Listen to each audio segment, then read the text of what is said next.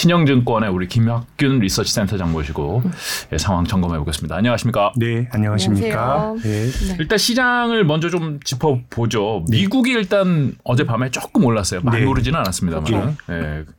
이게 뭐 연준이 어제 회의록 공개한 게 영향을 미쳤다고 하는데 사실 그 내용 보면 뭐 다 그렇게 생각하고 있었던 거 그냥 나온 거 아닌가라는 싶기도 한데요. 네, 그러니까 뭐 주가가 오르거나 떨어지게 되면 네. 이제 기자들이나 저같이 분석하는 사람들은 좀 그럴 듯한 이유를 달아야 되거든요. 근데 뭐 그렇지 않더라도 하루하루의 주가 흐름은 그냥 랜덤워크처럼 움직이는 경우도 있고 오늘 뭐 외신 같은 데서 전해지는 거는 그냥 알고 있는 내용이었다라는 것 정도니까요. 네. 뭐 알고 있는데 또 뭐 그거 가지고 또 주가가 또 꼭 올라야 되는 건 아니잖아요. 네.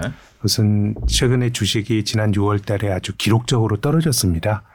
주식의 약세장이라는 건 늘 있게 마련인데 이제 아무리 약한 약세장이더라도 주가가 많이 떨어지면 어느 정도 복원이 되는 복원력이 있는 건데 제 생각엔 뭐 낙폭과대에 따른 반등으로 볼 수 있을 것 같고요. 뭐 지난달에 있었던 FOMC 회의록 자체는 뭐 새로운 건 거의 없었던 것 같아요. 네. 7월 달에 한 0.75%포인트 올릴 것 같다. 그리고 인플레이션에 대한 깊은 우려. 근데 최근에 금융시장에서는 물가도 물가지만 경기 침체에 대한 또 그 여러 가지 거론이 되는데 그 얘기는 좀 빠진 것 같고요. 그러니까 뭐 크게 보면 시장의 기대치 정도의 얘기들이 좀 오늘 발표가 됐던 것 같습니다. 뭐? 그런데 네, 주가는 올랐죠. 네, 조금 올랐죠. 한 0.3%이니까 아까 말씀드린 것처럼 이제 그 주가가 떨어질 때도 이걸 뭐 금융시장에서는 기술적 반등 이렇게 얘기를 하죠. 네. 어느 정도의 복원력은 있는 거거든요. 이제 뭐 낙폭 과대에 따른 반등이고 뭐 한편으로 오히려 FOMC 회의록보다는 이게 경기 침체에 대한 우려가 반영이 된 결과긴 하지만 미국 금리가 꽤 많이 떨어졌습니다. 10년 만기 국채 수익률이 지난달에 한 3.5% 가까이 갔는데 이게 지금 뭐 2.8, 2.9%까지 떨어졌으니까 최근에 금리가 떨어진 부분들 또 역시 경기 침체에 대한 우려의 또 그림자라고 생각합니다마는 국제 유가가 100달러 밑으로 떨어졌고 그렇죠. 그나마 유가가 좀 버텼고요. 다른 원자재 가격은 그 뭐 가격으로만 보면 곡물이나 이런 거는 약세장으로 간 게 아닐까 정도로 최근에 그래요? 원자재 가격들이 좀 많이 떨어졌습니다. 근데 뭐 그러다 보니까 뭐 시장이 뭐 그런 저런 이유로 반등을 했는데 뭐 기본적으로는 주가가 많이 떨어진 데 따른 반등인 것 같고 또 이런 종류의 반등은 뭐 크게 연속성을 기대하기는 힘들다고 봐야 되겠죠. 네. 그래, 우리 시장도 연장선상에서 생각할 수 있다. 아무래도 예 이제 뭐 또 떨어질 수 있다. 예, 뭐 시장이란 게 확실한 건 없으니까요. 네. 오늘은 기분 좋고요. 오늘 좀 많이 올랐죠. 네. 네.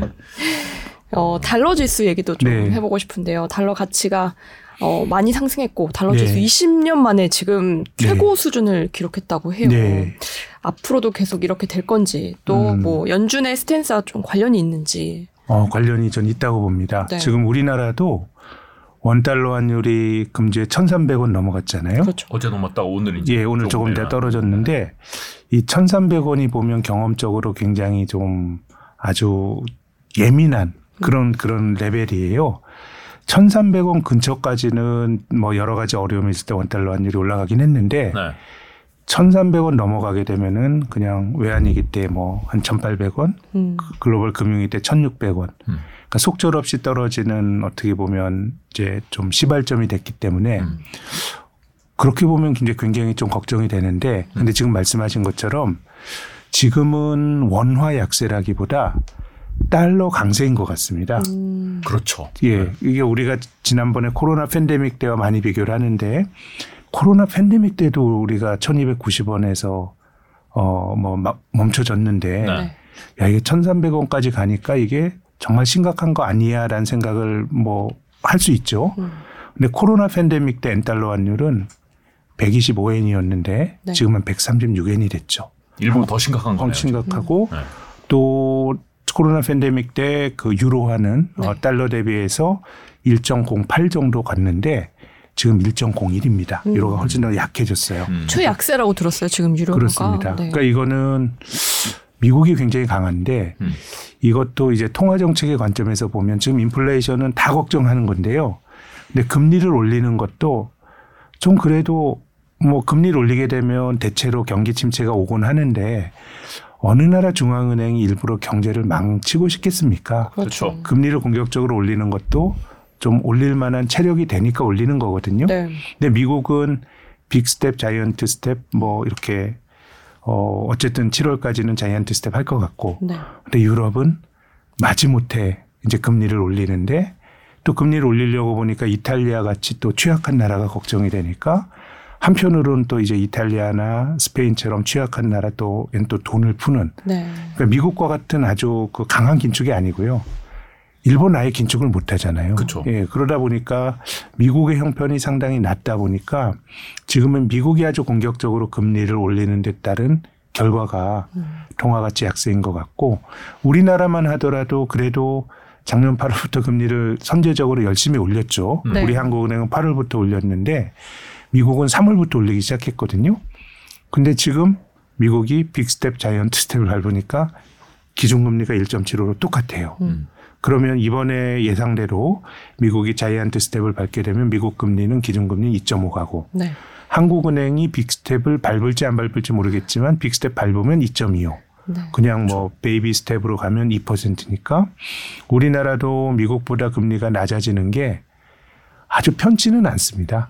예, 우리나라가 이제 기축통화국이 아니다 보니까 어느 정도는 미국보다 금리를 좀 높게 유지돼야 뭔가 통화 가치가 안정이 되고, 특히 지금처럼 인플레이션이 문제가 되는 상황에서는 환율이 올라가는 게 좋은 게 아니거든요. 네. 그러니까 수입하는데 우리가 비싸게 돈을 주고 사다 보니까 그렇네요. 이것도 수입 물가를 매개로 해서 또 물가를 또 자극하는 그런 역할을 하기 때문에 어쨌든 지금은 미국이 뭔가 통화 정책도 그렇고 지난 몇 년 동안에 경기도 더 좋았고 이러다 보니까 미국이 독주하는 결과가 다른 나라 통화 가치에 두드러진 약세로 나타나는 것 같습니다. 지금 한국만의 문제가 아니라는 말씀입니다. 지금은 네. 원화 약세가 아니고 달러 강세 같습니다.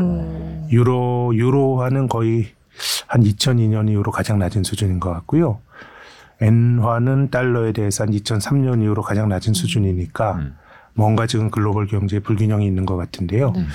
그래서 제 생각에는 미국보다 한국 금리가 좀 낮더라도 그거는 어느 정도 좀 감내해야 된다고 보는 쪽입니다. 왜냐하면 우리나라는 가계부채 또 기업부채가 굉장히 많이 늘어난 나라라서 이자율이 높아지면 아무래도 그쪽에서 문제가 생길 수 있거든요. 근데 미국도 어떻게 보면 부채가 많이 늘었는데 미국은 가계가 부채를 오히려 10년 동안 좀 줄였어요. 네. 가계는 디레버리징을 했고 미국은 오로지 정부 부채가 문제인데 뭐 정부도 이자율이 높아지면 뭐 돈을 많이 써야 되니까 좋은 건 아니지만 정부가 가진 신뢰도와 민간이 가진 신뢰도는 같지 않거든요. 네. 그렇죠. 그런데 한국은 민간 쪽이 부채를 많이 늘리는 레버리징을 많이 했으니까 이자율이 높아지면 좀 문제가 생길 수도 있어서 한국은행은 어느 정도는 조금 미국보다 금리가 낮더라도 저는 그걸 감내해야 된다고 보는 쪽인데요. 근데 아무튼 마음은 안 편합니다. 금리가 낮은 나라에서 높은 나라로 돈이 빠져나가지 않을까라는 걱정을 하는데 근데 그것도 저는 조금 과장됐다고 보는 쪽이에요. 무슨 뜻이에요? 그러니까 우리나라가 정책금리가 미국보다 낮았던 적이 없었던 게 아닙니다. 2018년에도 그렇죠. 낮았는데 세상에 미국과 한국만 존재한다고 생각을 하면 미국 금리가 한국보다 높다 그러면 돈이 빠져나가는데요. 세상은 미국과 우리나라 말고도 많죠. 그러면 그렇죠. 미국 금리가 한국보다 높아졌다 그러면 어디로 갈 거냐. 우리나라에서 10년 만기 한국 정부가 발행한 그 국채를 사면 이자를 한 3.3% 주거든요. 근데 국가신용등급이 일본이 한국보다 낮아요. 네. 정부 부채가 많으니까. 아, 그래요? 그렇습니다. 우리나라 신용도가 더 좋아요? 일본보다? 더 높죠. 이거 이제 국가의 신용등급은 일본 정부의 GDP 대비 국가 부채 비율이 뭐 250%니까요. 네, 높다 뭐 그런 건데. 네. 근데 미국의 일본의 10년 만기 국채를 사면 0.25%예요. 그러면 영국의 금리 동일한 10년물로 2.2%예요. 그리고 이탈리아 최근에 재정 위기로 어려움을 겪는 나라인데 한 3%예요. 한국이 괜찮네요. 뭐 지금 또 걱정도 있는데 네. 단지 그 금리 차만 가지고 역전이 됐을 때 돈이 빠져나간다라는 거는 네. 예전에 역전됐을 때도 빠져나가지 않았고 한국 말고 다른 대안이 별로 없어요. 네. 그렇게 본다 그러면 어느 정도는 우리가 낮은 금리를 좀 감내할 수도 있는 거 아닌가라는 생각인데 이제 그럼에도 불구하고 미국이 금리를 아주 공격적으로 계속 올린다 그러면 한국은행이 안 쫓아갈 수는 없습니다. 그렇기 때문에 지금은 어떻게 보면 미국의 강력한 긴축으로 전 세계가 나름의 스트레스를 받고 있는데 네. 한 올해 가을 정도까지 미국이 어느 정도 금리를 올려놓은 다음에도 내가 계속 긴축을 할래 그러면 미국 경제도 좀 주름이 잡히겠지만 다른 나라들이 굉장히 어려워질 거라고 생각합니다. 우리나라보다 그러니까 먼저 더 위험한 국가들이 앞에 많이 있다는 말씀이네요. 아 근데 이제 물론 일본과 유럽은 그 나라가 가진 통화가 중기축 통화고 그렇죠. 그 나라의 자산들이 많기 때문에 뭐 이제 한국식의 외환위기나 이런 것들을 생각하면 조금 맞진 않은 것 같은데 신흥국 나라들은 굉장히 뭐 한국보다 더 먼저 어려운 나라들이 많아질 테고 또 우리의 외환위기와 같은 그런 극단적인 상황을 유럽 국가와 일본에 적용할 수는 없는데 그냥 경제적인 고통은 비슷비슷하게 어려움을 겪을 거기 때문에 네. 예. 이게 인플레이션을 잡기 위해서 네. 금리를 올리는데 그러다 네. 경기 침체가 올 네. 우려가 커지는 거잖아요. 네. 그렇다면 미국은 그럴 수 있는 상황이고 나머지 네. 국가가 어려워질 거라고 말씀하시는데 어떤 방식으로 어려워질지. 미국도 저는 침체가 올 거라고 보는데 그건 뒤에서 말씀을 드리고요. 네. 네. 그러니까 우리나라 원달러 환율이 올라가는 게 뭐 환율은 양날의 칼이죠. 뭐 수출하는 나라는 수출하는 기업에겐 도움이 되고 수입 많이 하는 기업은 또 부담이 되는데 기본적으로 그 기축통화국이 아닌 나라 네. 돈을 뭐 미국은 외환위기라는 게 없잖아요. 돈을 그렇죠. 찍어내면 되니까 그렇죠. 연방준비제도가 다 받아들이는 달러를 쓰니까. 근데 우리나라는 한국은행이 달러를 다른 사람들이 받아들이는 통용되는 통화를 찍을 수 없으니까 통화 가치가 약해진다라고 하는 거는 굉장히 심각한 일입니다. 우리 한국 사람들이 교육 국가인데 네. 교육을 하면서 먹고 사는데 그런 코스트가 비용이 아주 높아진다는 이야기이기 때문에 그렇죠. 뭐 그 자체가 어느 정도 통상적인 인겠지라 그러면 아, 환율 좀 올라가니까 이거는 뭐 수출 기업에 좋네라고 말할 수 있지만 지금처럼 뭐 잘 못 봤던 가격 레벨로 올라간다 그러면 이 현상에 대해서는 좀 심각하게 보는 게 저는 맞지 않을까 싶습니다. 결국 이제 물가를 잡기 위해서 이제 계속 금리를 올리는 거잖아요. 네. 미국은 경제가 안 좋아질 수 있는 우려가 있음에도 불구하고 결국 물가가 잡혀야 되는 건데 네. 어떻게 언제 잡힐까요? 그러니까 이 긴축이라고 하는 거는 네. 경제가 좀 안 좋아지라고 하는 겁니다. 네. 아, 그렇죠. 이제 물가가 올라간다라고 하는 거는 사람들이 많이 쓰든가 네. 수요가 좋든가 아니면 뭔가 비용이 높아져서 좀 많이 말하는 공급 쪽에 문제가 생겨서 물가가 올라가는데 제 생각에 지금 이건 섞여 있는 것 같아요. 특히 미국은 소비가 너무너무 좋은 것 같아요. 지금까지는 네. 적어도 뭐 한 4월, 5월까지는 뭐 주식해서 돈을 너무 많이 벌었고 네. 또 코로나 팬데믹 국면에서 정부가 보조금을 또 호하게 수표를 끊어서 주니까 그렇죠. 그러니까 통상적인 경우는 긴축이라고 하는 거는 과잉 수요가 있으니 니네 좀 덜 쓰라라는 겁니다. 그러다 보니까 어느 정도 긴축이라는 것 자체가 경기를 끌어내리는 역할을 하는 거거든요. 그렇기 때문에 긴축 이후에 80년대 이후에 미국이 금리를 올렸던 게 지금 좀 이제 추세적으로 중앙은행이 긴축을 했던 6번이거든요. 네. 6번 중에 5번이 네. 심각한 경기 침체나 금융위기가 왔어요. 80년대 초에 이제 요즘 많이 거론이 되는 70년대 하이퍼 인플레이션을 잡기 위해서 미국의 연방준비제도가 기준금리를 폴 볼커라고 하는 연준 의장이 20%까지 올렸거든요. 그러니까 미국 경제가 실업률도 높아지고 아주 어려워지니까 당시 미국의 농민들이 트랙터를 몰고 와서 워싱턴에 있는 연방준비제도 사무실 앞에서 막 시위를 하고 그랬어요. 80년도에 경기 침체가 세게 왔고 네. 미국은 그나마 침체였지만 제가 환율 말씀드렸는데 미국 금리 그렇게 올리면 미국 돈인 달러 가치가 강해지거든요. 그럼 달러로 빚내고 있던 나라들이 갚아야 될 돈의 규모가 늘어나니까 그렇죠. 멕시코를 비롯한 라틴 아메리카 국가들이 외환위기를 겪었던 게 80년대 초 미국 긴축 이후에 나타났던 일이고요.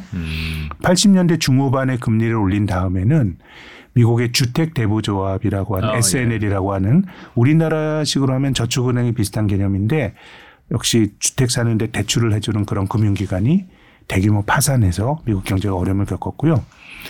94년도에도 미국이 지금 정도의 속도로 금리를 아주 공격적으로 올렸는데 그때 미국은 버텼어요. 근데 95년 초에 멕시코가 외환위기가 나고 그 여파가 태국, 우리나라.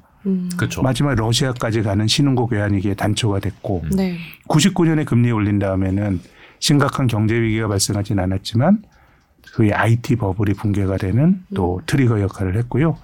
2004년부터 2006년까지 금리 올린 다음에는 미국의 서브프라임이 터졌기 때문에. 그렇네요. 그러니까 늘 무슨 일이 발생해요. 이것이 어떻게 보면 연착륙이냐 경착륙이냐의 문제이고요. 연착륙이 없는 거 아니에요, 지금? 이건 금융위기가 발생했죠. 그런데 유일하게 문제가 없었던 게 2018년에 긴축을 한 다음에는 네. 그때는 이제 물가 부담이 없었기 때문에 연준이 2019년에 금리를 빨리 낮췄고 또 2020년에 또 코로나가 터지다 보니까 예. 이건 뭐 인과관계가 좀 분명치 않아요. 코로나 때문에 또 그때 금리 확 낮췄기 때문에 네. 그래서 대체로 문제가 생겼죠. 그러네요. 근데 제 생각에 투자하는 입장에서는 주가가 이미 그걸 반영하고 있다고 봐요. 경기가 나빠질 거라는 건. 네.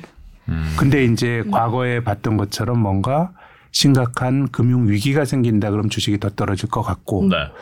경기가 나쁜 거는 어쨌든 뭐 경기가 어느 정도는 조금 단순화시켜서 말하면 경기가 좀 나빠지라고 긴축을 하는 거니까 경기가 안 나빠질 수는 없다고 보는데 경기가 침체하는 것은 뭐 기정사실인 것 같다. 네, 근데 주가는 상당히 많이 반영을 한. 그래서 어떻게 보면 금융 위기가 만약에 나냐 안 나냐 이건 다른 차원의 문제고요. 우리가 살아가는 생활인으로서의 고통은 이제 앞으로가 시작이 될 거예요. 생활인. 근데 투자자의 관점에서는 이게 주가가 네. 오히려 다르게 움직일 가능성이. 과거에도 있죠. 그러면 그렇게 금융위기가 오거나 아니면 긴축을 강하게 해서 이제 그럴 때 주가가 미리 반영을 했었나요? 미리 반영을 하고 한동안은 안 빠져요. 안 빠지다가 금융위기가 발생하면 훅 빠져요. 한 번 더 빠지고. 아, 금융위기가 오면은. 예. 네. 근데 2007년도 케이스를 한번 보면요. 네. 미국 연준이 금리를 한 2006년까지 올렸어요. 네. 주식의 고점은 2007년부터 막 조정을 받아요. 네. 그렇게 한 대여섯 달 세게 조정을 받고 흡사 최근 몇 달처럼. 네.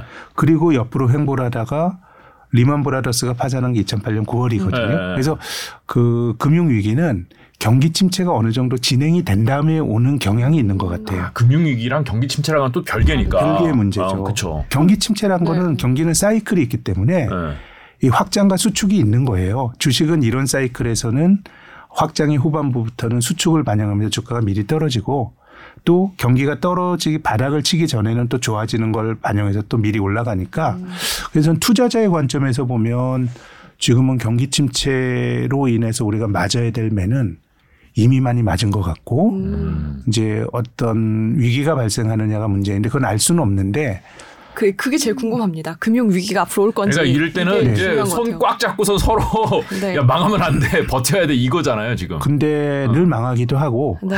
또 망하는 게 어떻게 보면 자본주의가 나름의 생기를 찾는 길이기 너무 냉혹하지만 네. 어떤 사람은 파산 없는 자본주의는 지옥 없는 카톨릭과 같다는 얘기를 했는데요. 오, 철학적이네요. 그러니까 왜냐하면 우리나라 은행들이 지금 돈을 뭐 4조 원씩 벌어요. 뭐 주가는 재미없지만 네. 근데 외환위기 직전에 우리나라 이름난 그 시중은행들이 1,000억, 2,000억 벌기도 힘들었어요. 그러면 한 4, 5년 지났군요. 네.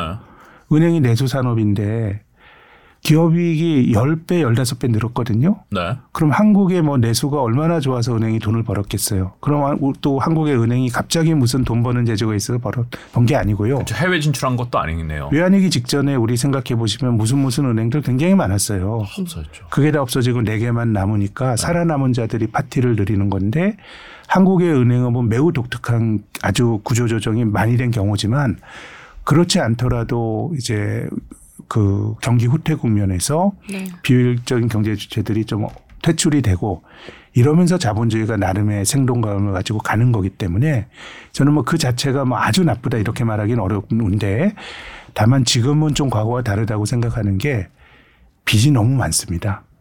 아 국내. 예, 우리가 지금 가계부채? 글로벌하게. 아 글로벌하게요. 예, 인플레이션이라고 하는 거는 매우 이례적이지만 뭐 40년 전에도 있었다면서요. 스태그플레이션이라는 게. 근데 부채의 절대 규모가 이렇게 높아진 거는 우리가 처음이에요. 그럼 이랬을 때 과연 부채 문제가 건드려졌을 때 과연 멀쩡한 나라가 있냐라 그러면 저는 중앙은행가들도 금리의 정상화가 어느 정도 됐다고 생각을 하면 그래서 저는 금리가 어디까지 올라갈지는 잘 모르겠는데 가을 정도가 되면 우리가 침체도 볼 겁니다. 네. 지금 벌써 그 징후가 나타나잖아요. 그렇죠. 미국의 1분기 GDP 성장률이 마이너스 1.5%인 걸 역성장했는데 2분기도 역성장을 할 것 같은데 그렇죠. 내용이 2분기가 굉장히 안 좋습니다. 1분기는 그래도 나쁘지 않았던 게 네. 정부가 미국 정부가 돈을 덜 썼어요. 네. 재정의 기여도가 줄었는데 정부가 돈 덜 쓰는 건 경제가 정상화돼서 덜 쓴 거고요. 미국의 소비가 괜찮았어요. 그러다 보니까 남이라는 물건을 많이 사줘가지고 무역 수지가 적자가 돼서 순수출이 마이너스라서 1분기 GDP가 마이너스인데 그럼 이 내용은 나쁘지 않은 거거든요. 근데 2분기는 소비가 좀 안 좋은 것 같아요. 미국이요? 예, 5월 중하순 가면서. 네. 그런 거라 그러면 이건 좀 내용이 좀 다른 같은 마이너스 성장이라도 어떻게 보면 질이 좀 나쁜 마이너스 성장이고요. 네. 그러면 1분기 마이너스 성장, 2분기 마이너스 성장이면 이게 기술적으로 개념적인 리세션이에요. 네, 두 정의로는 예. 그렇죠. 경기 침체죠. 네. 근데 이게 또 3분기에 그 바로 리커버리가 되기 좀 어렵다고 보면 금리 계속 올리는데 리커버리 되게 어렵겠죠. 그럼요. 지금까지 보는 것과 침체가 상당 기간 지나갔을 때 중앙은행가들이 바라보는 세상은 당연히 다를 거고요. 우리나라 6월 수출이 5.4% 늘었습니다. 한 18개월 만에 늘 두 자릿수 때 늘다가 5.4%고 뭐 독일 같은 경우는 물론 이제 원자재 가격 높아서 그렇지만 올해 무역 수지가 적자가 났는데 이게 보니까 91년 이후 처음이에요. 아, 네. 그렇게 본다 그러면 그렇게 오랫동안 기사가 좀 그때 크게 났었죠. 그렇게 오랫동안 흑자였어요. 그것도 그렇습니다. 대단하다. 네. 그렇게 보면 그 세상이 네. 이건 다 부채 문제는 뺀 거예요. 네. 부채 문제는 없는 건데 상황이 나빠졌을 때 과연 중앙은행가들이 어떤 선택을 할 거냐인데 근데 지난달에 있었던 FOMC 회의록을 보더라도 이 사람들은 뭔가 그 어떻게 보면 강공의 긴축의 어떤 이걸 꺾을 의사는 없어 보이잖아요. 네. 근데 그게 맞아요. 긴축을 할 때는 중앙은행이 좌고우면하지 않아야 되는 게 맞습니다. 끝을 볼 것처럼. 그럼요. 왜냐하면 우리가 경제는 심리라고들 말하지만 그게 그대로 적용되는 게 인플레이션이거든요. 인플레이션은 정말 자기 실현적 그런 어떤 그 메커니즘이 작동하는 것 같아요. 사람들이 물가가 올라갈 거라고 생각하면 물가 올라간 원인이 뭐든지 간에 일종의 가수요가 생깁니다. 사재기라면서 그게 그렇죠? 또 물가를 끌어올리거든요. 투기적 수요도 또 있고. 원인데. 그럼요. 예. 그러면 중앙은행 입장에서는 내가 금리 안 올릴 것도 아닌데 금리를 올리는 긴축 사이클에서 엄하게 말하지 않고 금리 올리면서 뭐 그들이 어떻게 말하든 간에 생활인으로서의 코스트 비용은 높아지는 거예요. 네. 근데 금리를 올리면서 뭐 우리가 아예 경제를 생각해서 이런 거는 좋은 화법이 아니고 올리는 과정에서 매우 엄하게 지금의 소통의 방식이 좀 미국이나 한국이나 맞다고 생각이 되고요. 근데 적당한 금리 수준이 어딜지는 사람 마음마다 다 다르겠죠. 그 중앙은행 같은 생각한 적정 금리에 갔을 때는 좀 달라지지 않을까? 그러면 금융시장도 그때부터는 조금 숨통을 돌리지 않을까 그런 기대를 갖고 있습니다. 지금 말씀하시는 거 보면 은행가들도 약간 정치적이어야 되는 것 같아요. 그럼요. 네. 그 미국의 그 패드워처라고 하는 사람들이 있어요. 연방준비제도가 통화정책을 하면서 막 성명서도 내고 하는데 그거를 뜯어보면서 야 접속사가 바뀌었네. 거기서 뭔가 이제 의미를 부여하는 그러니까 연방준비제도 미국의 패드를 그냥 열심히 보는 또 패드워처라고 하는 별도의 그 분석가 군이 있을 정도로 매우 좀 이제 알쏭달쏭하기도 하고 그 안에 뭐 뼈가 있기도 하고 그러니까. 그런 것 같습니다.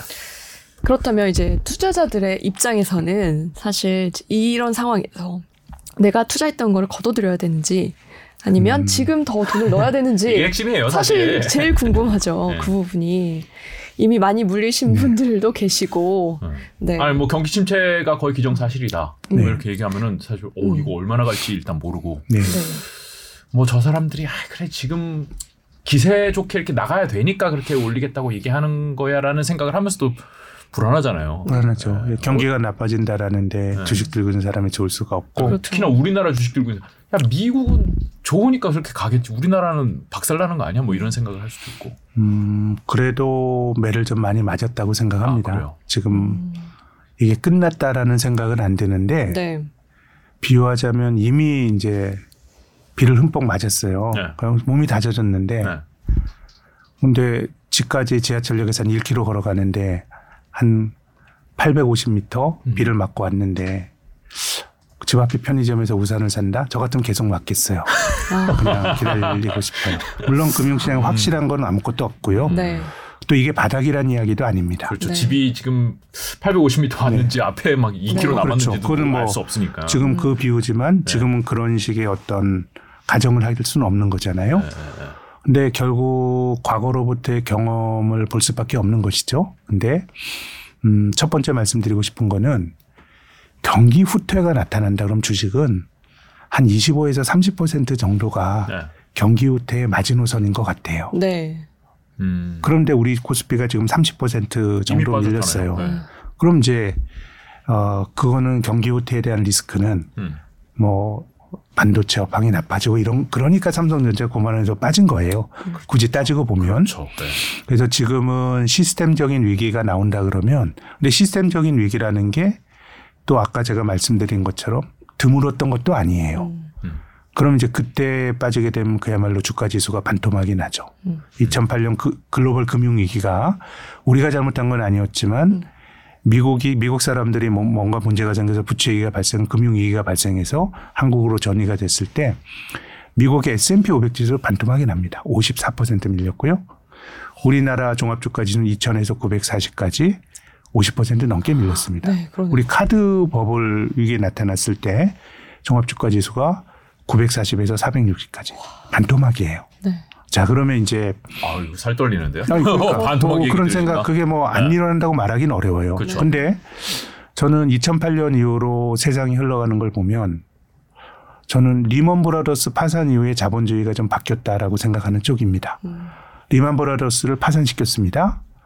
우리가 그 2008년 그 수산했던 9월 달에 아주 패닉을 경험을 했고 다음은 AI지다. 사실 따지고 보면 메릴린치도 망해야죠. 근데 다 살려줬어요.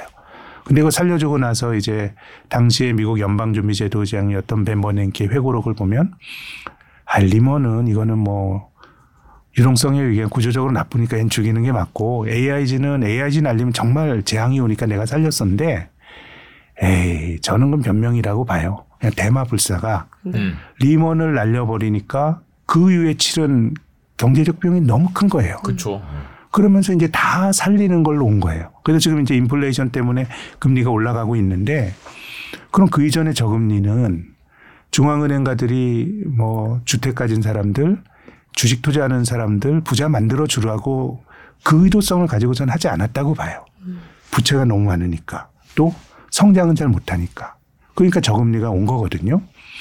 그럼 본질적으로 지금의 환경이 바뀐 거냐? 전 안 바뀌었다고 봐요. 미국 뭐 성장률 올해 한 2% 초반 할 것 같고, 뭐 한국도 뭐 마찬가지예요.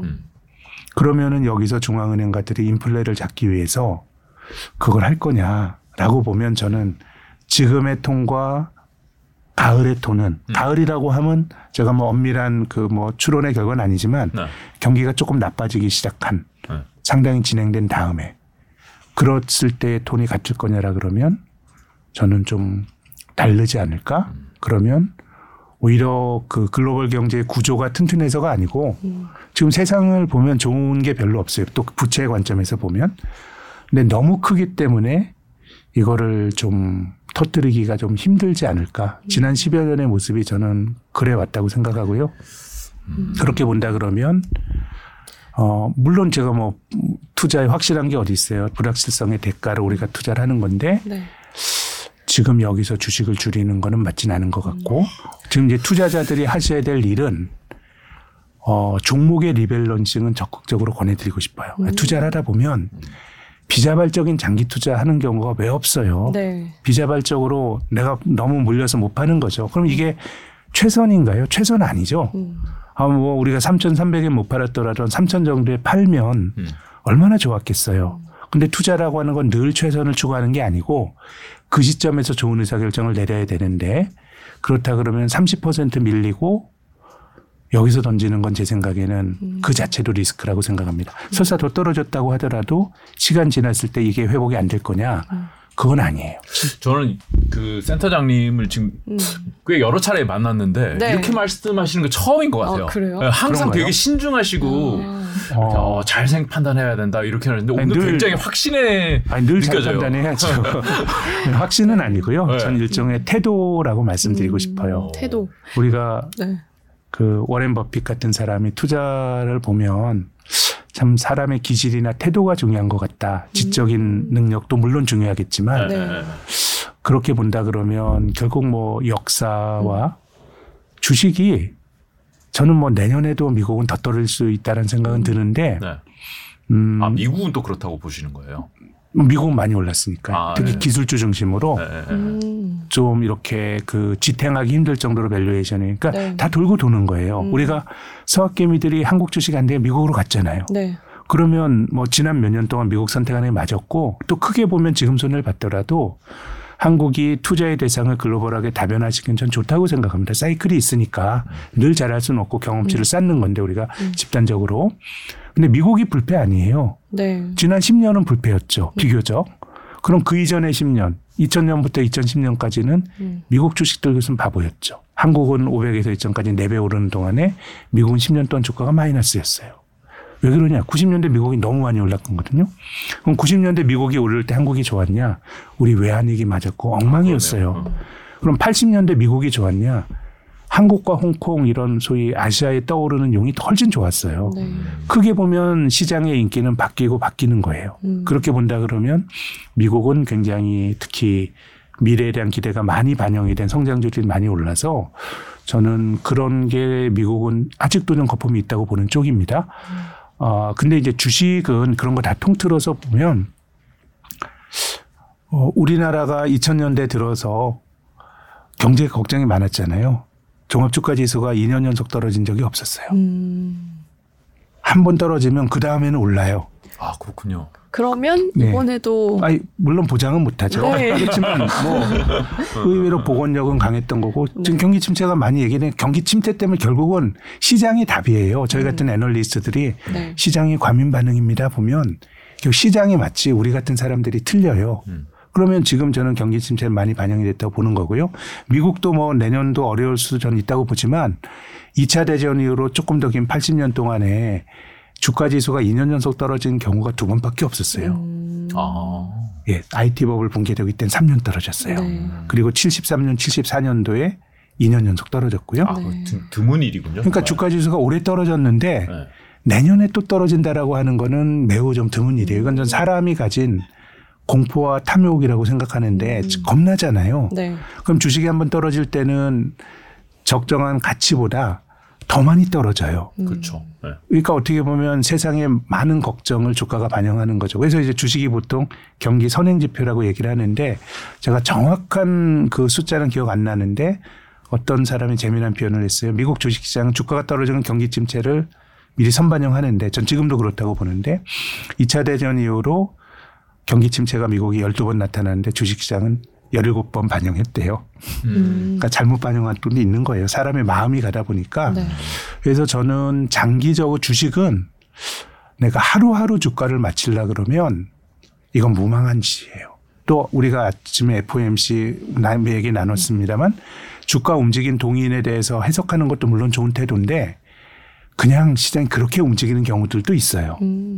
그래서 우리가 80년대 이후로 지금까지 한 42년 동안의 종합주가지수가 지금처럼 만들어진 게 80년 1월 4일부터거든요. 지금까지 하루하루의 주가 등락률을 제가 6월 중순까지 보니까 거의 반반이에요. 오르는 거 반, 떨어지는 거 반. 그렇죠. 주식을 한 석 달 들고 있어 보면 그때는 이길 확률이 조금 높아지지만 이길 확률이 54%밖에 안 돼요. 거의 반반의 범주입니다. 아, 언제와 관계없이 지난 네, 역사를 그냥 역사적으로 보면 네. 이를테면 이런 거죠. 뭐 80년 1월 말에 내가 주식 샀다. 네. 그럼 80년 4월 말이면은 3개월이잖아요. 네. 그 성과가. 아. 그러니까 3개월치를 계속 롤링해서 보는 거고. 근데 주식을 3년 들고 있게 되면 네. 승률이 한 75% 정도 되고요. 아, 지난 역사에서 역사적으로. 그게 뭐 디플레이, 뭐 경기 침체도 있었고 한국은 또 외환위기 같은 크래시도 있었고 다 치고 보면 그렇게 되는 것 같아요. 지금 말씀하신 주식이 한 종목을 말씀하시는 거예요? 아니면 종합주가지수. 아, 시장 전체. 주가지수. 예. 그래서 이제 제가 드리고 싶은 말씀은 지금 시장이라고 보면 저라면은 주식을 지금 설사 이게 바닥이 아니더라도 네. 저는 그냥 매를 맞으면 더 맞고 버티겠어요. 근데 이제 종목은 다른 게 제가 앞서서 심각한 위기가 2008년 리먼 이후로 어떻게 보면 파산 없는 자본주의가 되면서 심각한 시스템적인 리스크가 지난 우리나라가요. 90년대부터 외환위기 맞았죠. 대우그룹 파산했죠. 카드 있었죠. 4, 5년에 한 번씩 그런 일들이 벌어졌어요. 네. 다이나믹 코리아였잖아요. 그런데 2010년 이후로 주식시장도 장기 박스권했고 경기도 별 볼 일 없었는데 보시면 뭐 큰 탈이 있었나요? 그러게 우리는 사실 별거 없이 지나왔네요. 다른 나라도 그래요. 아, 그래요? 그게 자본주의의 변화된 형태예요. 저금리를 유지하고. 그러다 보니까 나쁜 점은 좀비 기업들이 굉장히 많아요. 우리나라에. 한국도요. 우리나라 큰 회사가 무너진 게 별로 없군요. 그러니까 큰 것들은 비교적 괜찮아요. 특히 그 2000년 3월 달에 코로나 팬데믹 때 조금 어렵지 않을까 느꼈던 기업들도 전 대마불사라고 말씀드렸잖아요. 산업은행 다 지원받아서 지금은 뭐 5년 후는 모르겠지만 국간이 굉장히 튼튼한데 작은 기업들이 문제예요. 우리나라 상장 제조업체 중에서 영업이익으로 이자도 커버 못하는 기업이 작년까지의 저금리 하에서도 3분의 1입니다. 그러니까 그 기업들은 큰일 났네요. 지금 그러니까 이자율 오르는데. 그러니까 내가 들고 있는 기업이 네. 그러니까 어차피 비자발적인 장기 투자 갔어요. 지금은. 뭐 저의 비유에 따르면. 네. 그럼 시간을 사야 되는데 네. 역사적으로 보면 시간을 사면 지기보단 이길 확률이 높았고 그렇게 보면 저는 주식이라고 하는 게 내가 최선의 의사결정 예컨대 3천 이상에서 파는 최선의 의사결정 못했더라도 네. 어떻게 보면 나쁠 때 안 팔고 버티는 것도 투자자가 가져야 될 자질이라고 보는 건데 그럼 어차피 주식에서 몰려가는데 아니 이게 계속 기업으로 갈지 못 갈지 기업을 들고 있는 거는 장기 투자 이건 아니에요. 망할 기업을 들고 있으면 안 되죠. 네, 그래서 네. 어차피 지금 상황은 좋은 기업이나 나쁜 기업이나 마켓 리스크 때문에 거의 다 떨어졌거든요. 정도의 차이는 있지만. 네. 그렇기 때문에 어차피 주식을 내가 못 팔고 한번 시간을 견뎌보겠다라고 하신 투자자는 시장에 대해서는 대체로 제 의견을 말씀드렸고 종목에 대한 건 스토리가 다 다릅니다. 네. 그렇죠. 나쁜 거는 바꿔야 돼요. 아, 나쁜 거는 바꿔야, 예, 바꿔야 돼요. 네. 최소한 이 기업의 현금 흐름, 영업이익 이런 거 챙기셔서 이게 부실하다면 어쨌든 기업들의 영업 환경은 나빠지는 거거든요. 망할 수 있는 기업이 있다. 또 이제 경기 침체가 오면 그때 그런 기업들이 그 쓰나미가 되는 거예요. 근데 시스템적으로 문제가 일으킬 문제를 일으킬 큰 기업들은 네. 어느 정도 완충 장치가 되어 있는데 작은 기업들이 문제고 그럼 투자하는 입장에서 내가 그런 종목을 잘못 들고 있게 되면 이 어려움 시기를 못 견뎌낼 수 있고 그런 거는 버티는 게 답이 아니죠. 특히 지금처럼 모든 주식이 떨어져 있을 때는 좀 개별 종목은 최소한 아주 엄격한 기준이 아니고 조금 느슨한 기준으로 안 망할 기업으로 바꾸시란 조언은 꼭 드리고 싶어요. 그러니까 마이너스 50% 났어도 그거 빨리 팔고 마이너스 30% 난 기업이 있으면 그냥 갈아타는 게 나을 수 있다. 근데 지금 대체적으로 네. 많은 종목들이 뭐 괜찮은 기업도 50%는 많이 빠진 것 같아요. 네, 그러니까 그렇게. 이럴 때 잘 잡는 게 중요하겠네요. 제 생각엔 자리라고 하면 매우 적극적인 거고요. 네. 조금 수동적일 수도 있지만 나쁜 걸 잘 피해야 되는 것이죠. 나쁜 걸 피해야 된다. 예. 정리를 좀 해보자면 그 시장 상황에 대해서는 경기 침체는 오지만 경기 위기가 올 때까지 각국의 정부가 이걸 그냥 내버려 두지는 않을 거다라고 네. 보시는 거고 네. 그래서 앞으로는 좀 그래도 지금 투자한 곳을 그대로 갖고 있는 게 더 좋을 거다라고 말씀하셨고요. 네. 그리고 반대로 더 사고 싶은 분들은 여기서 만약에 네. 사고 싶다면 그 종목을 잘 살펴보고 우량하고 건실한 네, 너무 투자를 해라. 너무 이렇게 하면 될까요? 너무 착하게 살자. 교과서적으로 들리는 내용이라 얘기하니까 조금 다르게 네. 말씀드리면 네. 비싼 주식은 사면 안 된다고 보는 쪽이에요. 비싼 주식. 특히 아직도 네. 비싼 주식이 있나요? 그럼요. 아마 어떻게 구분할까요? 이제 기업들이 벌어들인 이익 대비 네. 도저히 뭐 굉장히 먼 미래에 대한 기대를 반영하는. 네, 네. 뭐 좀 크게 보면 이제 최근에 좋았던 저는 성장주들이라고 생각하는데 물론 이제 고PER 주식인데 네. 근데 이제 성장주 중에서도 애플이나 뭐 팡에 속하는 것 중에서 그 구글의 뭐에서 알파벳 같은 경우는 사실 뭐 그렇게 밸류에이션이 아주 비싸진 않은데 네. 이게 왜 그런 거냐면 저는 주식 투자에 특히 이제 비싼 주식 사서 실패하는 게 그 세상이 뭔가 이제 성장주라고 하는 거는 바뀔 세상에 대한 기대가 투영이 되는 거 아닙니까? 그 판단이 틀리진 않은 것 같아요. 그 세상은 열려요.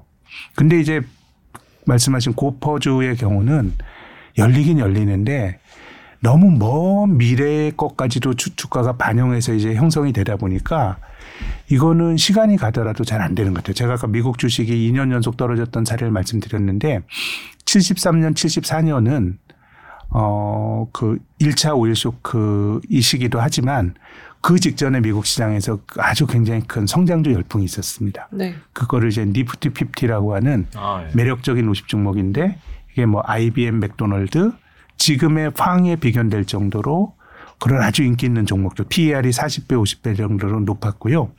그 당시에 니프트 50에 대해서 사람들이 저도 뭐 경험하지 못했지만 문헌 기록을 보면 이런 주식을 보고 원 디시전 스탁 그랬어요. 네. 한 번 의사결정을 내리면 되는 주식. 한 번 사면 죽을 때까지 팔 필요가 없도록 좋은 주식이라는 거였어요. 근데 그 주식들이 꺾이고 나서 그래서 저는 돈을 못 버는 기업을 말씀드리는 거 아니에요. 네. 그건 뭐 당연히 버블이 터지면서 뭐 파산도 하고 하는데 멀쩡한 기업도 비싸면 네. IBM 그 당시에 니프트 50의 주도주였는데 한번 꺾인 다음에 그 고점을 다시 가는데 한 10년 걸렸어요.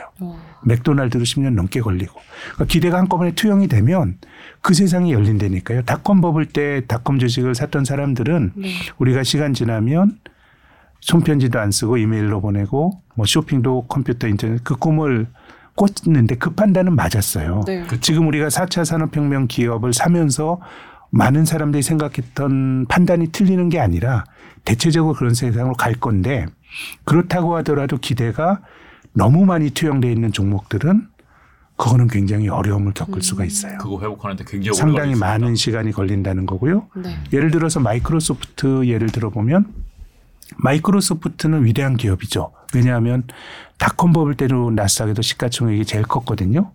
그런데 20년 지나서 4차 산업혁명으로 세상이 바뀌었는데도 시가총액 1위까지 갔었으니까 그렇죠. 그건 정말 좋은 기업입니다. 그런데 네. 그 기업도 닷컴 버블 때 밸류에이션이 비싸다 보니까 떨어질 때 한 60% 밀렸어요.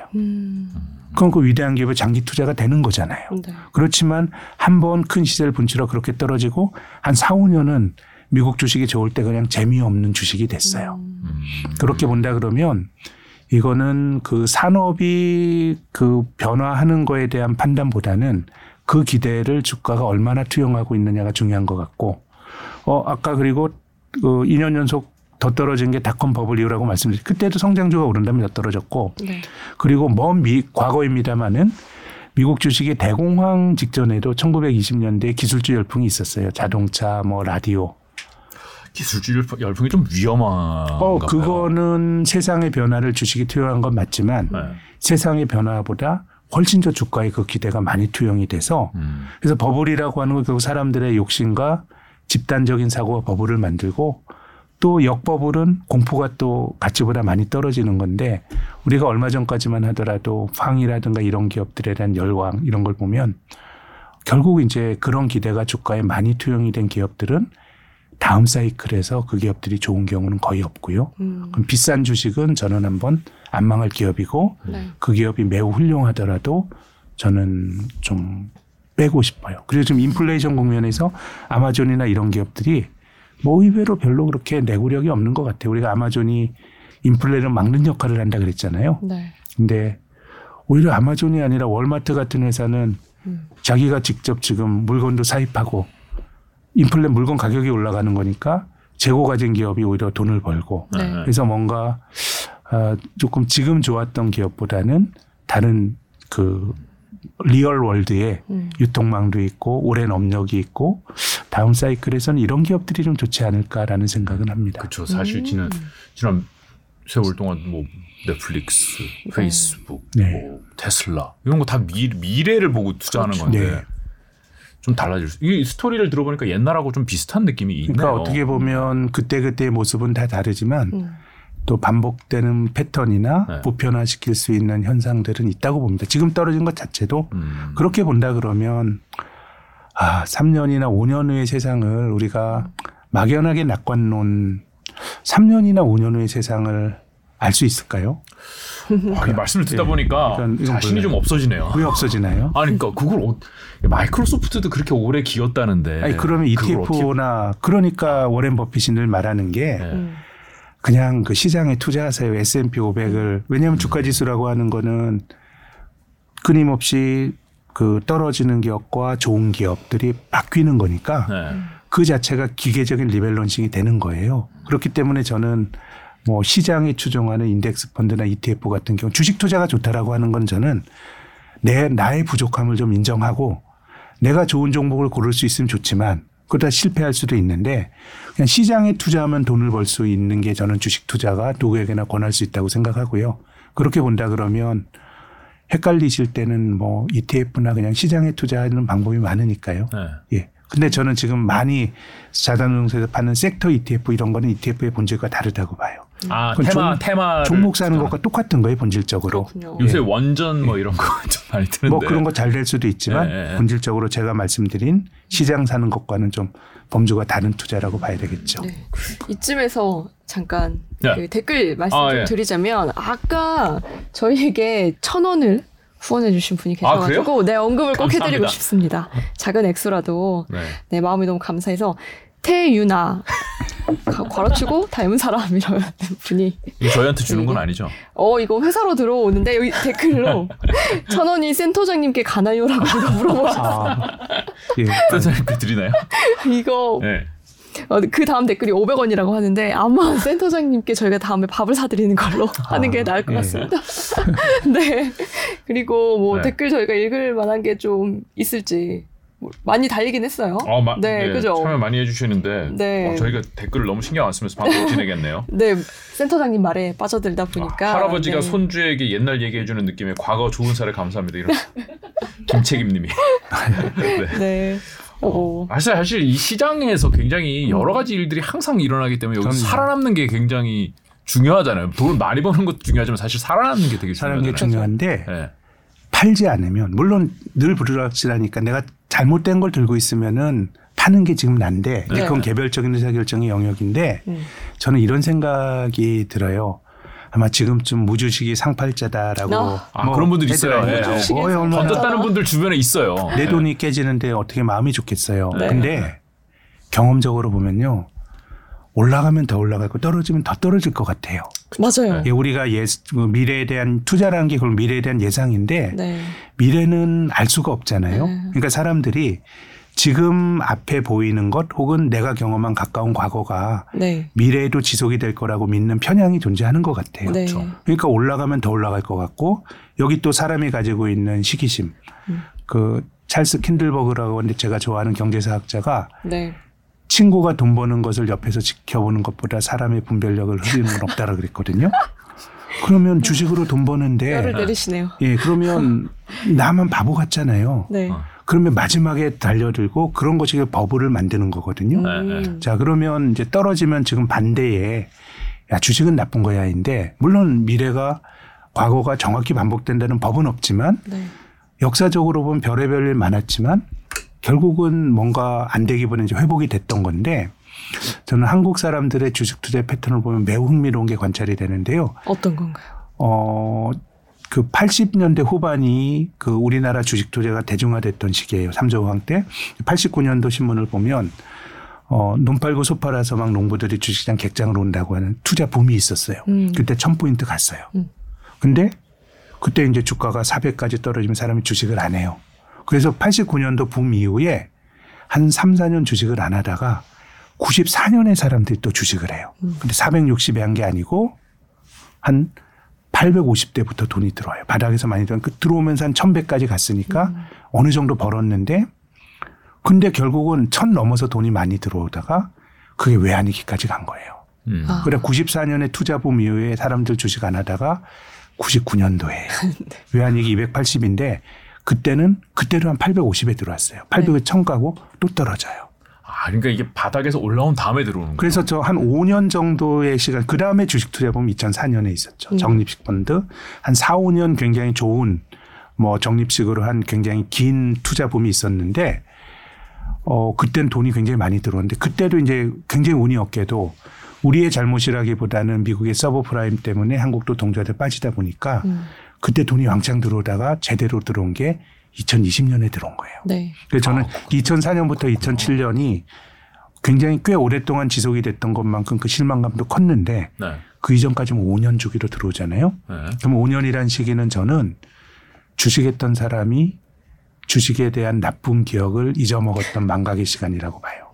그래서 저는 5년 동안 들어왔던 사람들이 89년에 했던 사람과 94년에 했던 다른 게 아니고 대부분은 비슷비슷한 패턴으로 였을 거라고 봐요. 그러니까 마음이 시키는 대로 하면 주식은 싸게 사서 비싸게 팔아야 되는데 네. 비싸게 사서 싸게 던지는 게 지금까지의 경험이었던 것 같아요. 그래서 그렇죠. 저는 지금 제가 드리는 조언이 최선이라고 말씀드리지 않아요. 팔고 지금 돈을 들기엔 최선인데 네. 안 그랬다 그러면 이 사이클을 내가 한번 좀 견뎌보면 어떨까? 이번에는. 무주식이 상팔자라 그러더라도 네. 다음에 또 좋은 시절에 주변의 친구가 돈 벌면 그때 또 해요. 네. 그런 거라 그러면 지금은 저는 아무리 생각해도 좋은 걸 선택하고 사는 것도 투자지만 견디는 것도 투자라고 생각해요. 그러니까 여기 이제 것도. 지금 방송 보시는 모든 분들이 우리는 최선을 놓쳤습니다. 저를 포함해서 우리는 네. 최선을 사실 꼭대기에서 던진 게 최선이었던 네. 거잖아요. 그건 이미 놓친 상태에서 지금 어떻게 할 것이냐 그러면은 최악은 피해야 된다 이 마음으로 해야 되는 거잖아요. 네, 뭐 지금 나쁜 상황 지났다 이건 저도 모르죠. 네, 다만 네. 이제 지금 우리나라 기업들이 들고 있는 장부 가치보다 주가가 낮고 하니까 저평가라고 말하는 것에 대해서는 크게 논란은 없을 것 같아요. 다만 주식이 저평가라 그래서 안 떨어지는 건 아니에요. 저평가 네. 정도 깊어진 그건 우리가 불확실성의 영역이지만 상당히 저평가가 깊어졌다 그러면 이게 바닥이어서가 아니고 그건 우리가 모르는 일이고 네. 시간을 사야 된다고 봅니다. 저는 그게 투자에 내재된 본질이지 주식을 바닥에 정확히 잘 사서 고점에 잘 팔고 이걸 우린 지향하지만 네. 그건 아닌 것 같아요. 워렌 버핏 같은 게 대표적이잖아요. 주식이 떨어져. 그러면 늘 언론에서 나오는 게 워렌 버핏이 이번 분기에 뭐 900억 불 벅셔에서 내가 손해봤네. 뭐 어쩌라고요. 그 사람의 긴 호흡에서는. 그러게요. 그것 또한 투자인 것이죠. 그렇죠. 그렇게 본다 그러면 우리가 그렇게 뭐 워렌 버핏과 같이 잘하긴 어렵지만 한번 비슷하게 생각해 보는 걸로. 뭐 버핏이라고 손해 안 받겠어요. 지금 네. 뭐 예. 이게 제가 저 같은 경우가 많을 텐데 본격적으로 좀 돈을 많이 넣어서 투자를 한 게 그 코로나 터지고 나서 그때 주가가 많이 떨어졌을 때였어요. 그때는 용기 있게 하셨군요. 네, 그때는 언젠가 이 코로나는 사라질 거다라는 네. 생각이 확실하게 있었거든요. 대부분 그래요? 그러지 않았나요? 왜냐하면 저는 그 전부터 가지고 있어서 예? 별로 수혜를 못 봤어요. 그래서 그때 삼성전자를 5만 원대에 샀다가 샀다가 이제 아직도 가지고 있어요? 아니죠. 지금 이제 처분했죠. 와, 최선의 선택을 했네요. 지금 지나고 보니까 그랬던 것 같습니다. 어쨌든 그랬는데 그때는 확신이 있어서 네. 주식을 저가에도 네. 살 수 있었어요. 근데 이번 이제 하락장에서는 손이 안 가더라고요. 네. 왜냐하면 경기 침체로 이어지고 이게 언제 끝날지 감이 안 오는 거예요. 코로나는 곧 사라질 수도 있다라는 희망적인 얘기가 계속 나왔지만 근데 지나고 보면은 코로나도 그때는 뭐 이렇게 오래 갈지는 몰랐잖아요. 그랬죠. 그래도 뭔가 항상 모르는 그래서 우리 시장의 기간으로 보면 네. IMF 외환 얘기라 그러면 우리가 생각할 수 있는 굉장히 나쁜 일이지 않습니까? 그렇죠. 그때의 약세장이 우리 증시 역사상 가장 길었는데 그때는 44개월까지 떨어지긴 했어요. 근데 2008년 글로벌 금융위기의 약세장은 12개월이었고요. 오, 그래요? 코로나 팬데믹 때는 단 2달이었고 평균적으로 보면 22개월이 약세장의 평균입니다. 그럼 지금 약세장이 얼마나 지속됐죠? 지금 작년 7월이 고점이 올해 13개월째예요. 그럼 이제 반은 넘은 것 같고. 얼마 안 나오는데요? 물론 12개월짜리 약세량도 있고. 그렇죠. 그러니까 이거 뭐 알 수 없는데 저는 아까 말씀드린 것처럼 저도 경기가 침체될 거라는 거는 주식이 이미 선반영했다라고 이제 보는 쪽이에요. 그럼 이제 오히려 이제 경기 사이클로만 보면 좋아질 거를 찾을 거고. 그래서 크게 보면 아무튼 중앙은행가들의 선택이 내가 인플레 내가 잡힐 때까지 내가 계속 할 거야 하는 게 우리가 찬바람 불 때도 한다 그러면 제 생각에는 주식도 안 좋고 뭔가 탈인할 확률이 그들의 의도와는 무관하게 좀 높은 것 같고 그렇지 않다 그러면 이제 주식이 13개월 빠졌는데 약세장의 모습이 초기에 많이 빠져요. 초기에 많이 빠지고 계속 빠지는 게 아니고 어느 정도 교류보에서 왔다 갔다 마지막에 덜컥 빠지고 올라가는 게 또 일반적인 모습이니까 저는 뭐 초기에 모습 보여줬다. 네, 상당히 많이 반영된 것 같아요. 요즘 또 증권가에서 뭐 어떤 기자분들이 누가 2,100까지 간다는데 어떻게 해요 하는데 뭐 어떻게 해요. 마음 아프겠지만 우리가 이미 1,000포인트 떨어졌는데 아래로 100포인트라 그러면 물론 그것도 물론 2100에서 끝나면 1100 그때 가면 2000 무너진다 그러죠. 1500 된다 그러는 거예요. 그래서 주식은 내가 뭐 어느 때 가서 산다 이런 거 없어요. 그때는 또 못 사요. 네. 그런 거라 그럼 대략의 저평가 고평가 이런 판단을 일단 내리면서 의사결정을 내리는 것이지 우리가 고점을 몰랐던 것처럼 저점도 알 수가 없을 거예요. 그래서 강 세장은 뭐죠? 맞아요. 낙관 속에서 뭐 그 쇠하고 약 세장은 비관론 속에서 뭐 나타난다 이런 얘기 있잖아요. 바닥은. 네. 그 때문에 저는 그런 걸 맞추는 게 주식들의 본질은 본질적으로 몰라요. 네. 전문가에게 저는 한 달이나 하루에 운 아까 말씀드린 것처럼 그거는 운이나 감이에요.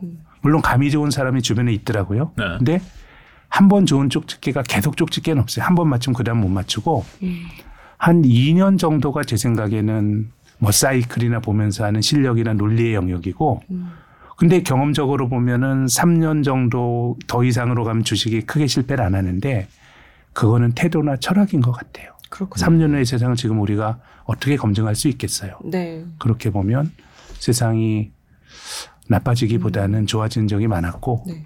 예. 그러면 이런 주식 투자 방법에 대해서 어떻게 생각하세요? 이 기업은 뭐 대기업 중에 하나고 네. 절대 망하지 않을 거다. 네. 그래서 아주 장기간 하루에 한 달에 얼마씩 일정 금액을 투자를 하는 거예요. 정립식으로. 그게 정말 네. 좋은 거죠. 괜찮아요? 예, 그거는 설사 주가가 잘 못 오르더라도 네. 안 망하게 되면 늘 사이클이 있거든요. 네. 그렇게 된다 그러면 그거는 저는 굉장히 적립식은 늘 좋은 투자라고 생각해요. 특정 종목만 투자를 해도 괜찮다? 시장이 저는 훨씬 더 적립식은 안전한데 아, 네. 특정 종목의 경우에도 나쁠 때 근데 적립식은 나쁠 때 해야 돼요. 나쁠 때. 네. 나쁠 때 해야 돼요. 근데 나쁠 때. 자기는 나쁠 때라고 생각했는데 더 나빠질 수도 있죠. 그때 해야죠. 그렇죠. 그러다가 이제 회사 문 닫는 경우가 간혹 생기고. 그래서 시장이 안전한데 네. 제가 예전에 이제 2004년도 그 적립식 투자 붐일 때 저도 월급에 이렇게 했었어요. 네. 근데 그때 제 이 은행에 대한 적립식 펀드를 했는데 제가 다녔던 계열은행에 근데 제가 장이 좋을 때 한 2007년 즈음에 그때 장기 주택 마련 저축인가? 네. 꽤 이제 좋은 절세 상품이 있어서 그거 내고 돈 쓸 일을 해지하러 갔어요. 근데 그때 은행 직원이 저보고 손님 그거 가지고 뭐 하려고 그러세요? 그래서 좀 쓸 데가 있습니다. 그랬더니 저한테 막 온갖 펀드 브로셔를 주면서 이거 하세요. 그러는 거에서. 세터장님한테요? 네, 저 증권회사 다니거든요. 그랬더니 네. 그러시면 더 하셔야죠. 그러면서 나한테 막 들이미는 거예요. 적극적이네. 근데 금융위기가 나고 그때 주가지수가 한 1900이었어요. 네. 금융위기가 나고 주가지수가 1100이 깨지니까 그 은행에서 전화가 왔어요. 네. 자기가 볼 때는 세상이 너무 불확실하대요. 그래서 저도 그렇게 보입니다. 그랬더니 월급에서 자동 이체되는 걸 한번 끊어보면 어떨까요? 조언을 하더라고요. 네. 근데 그들은 최선을 다한 거예요. 그 정말 고객을 그 선의를 저는 추호도 의심하지 않는데. 그렇죠. 그냥 가면 내버려둬도 되는데. 예. 근데 왜 1900에선 나보고 주식하라고 그러고 1100에선 왜 주식하지 말라 그래.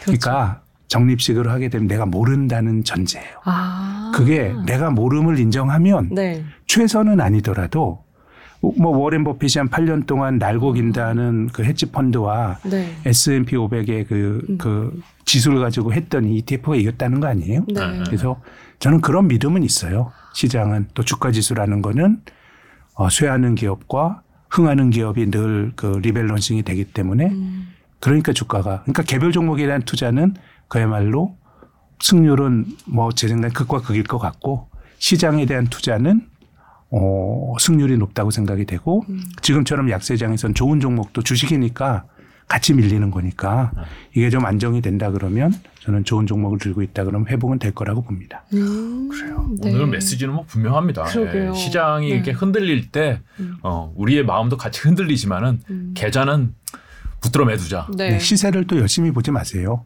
그거 뭐 본다고 뭐 답이 나오나요? 그렇죠. 그냥 더 나쁜 의사결정 하실 수 있고 대신에 내가 가지고 있는 종목들이 3개월에 한 번씩 실적 발표하잖아요. 그럼 이분기 좀 경기가 좀 안 좋아서 한번 재무제표도 보시고 이 기업에 그래서 내가 가진 거에 좀 관심을 많이 쏟으시고 네. 어차피 못 팔았는데 계속 한 2, 3년 동거할 기업인지 판단 내리시는 게 중요하지 네. 시세 보시는 거는 좀 전 좋은 의사결정을 오히려 못할 수 있다고 봅니다. 2분기 실적은 이제 8월 15일에 네. 나오니까, 많이 나오죠. 네. 나오니까 휴가철에 뭐 굳이 안 들여보셔도 되겠다. 그렇죠. 네. 뭐 이런 얘기를 이해할 수 있을 것 같은데요. 안 보지 꽤 됐는데. 네. 네. 그때까지도 안 보는 저도 로그인 안 한 지 좀 되긴 했어요. 네.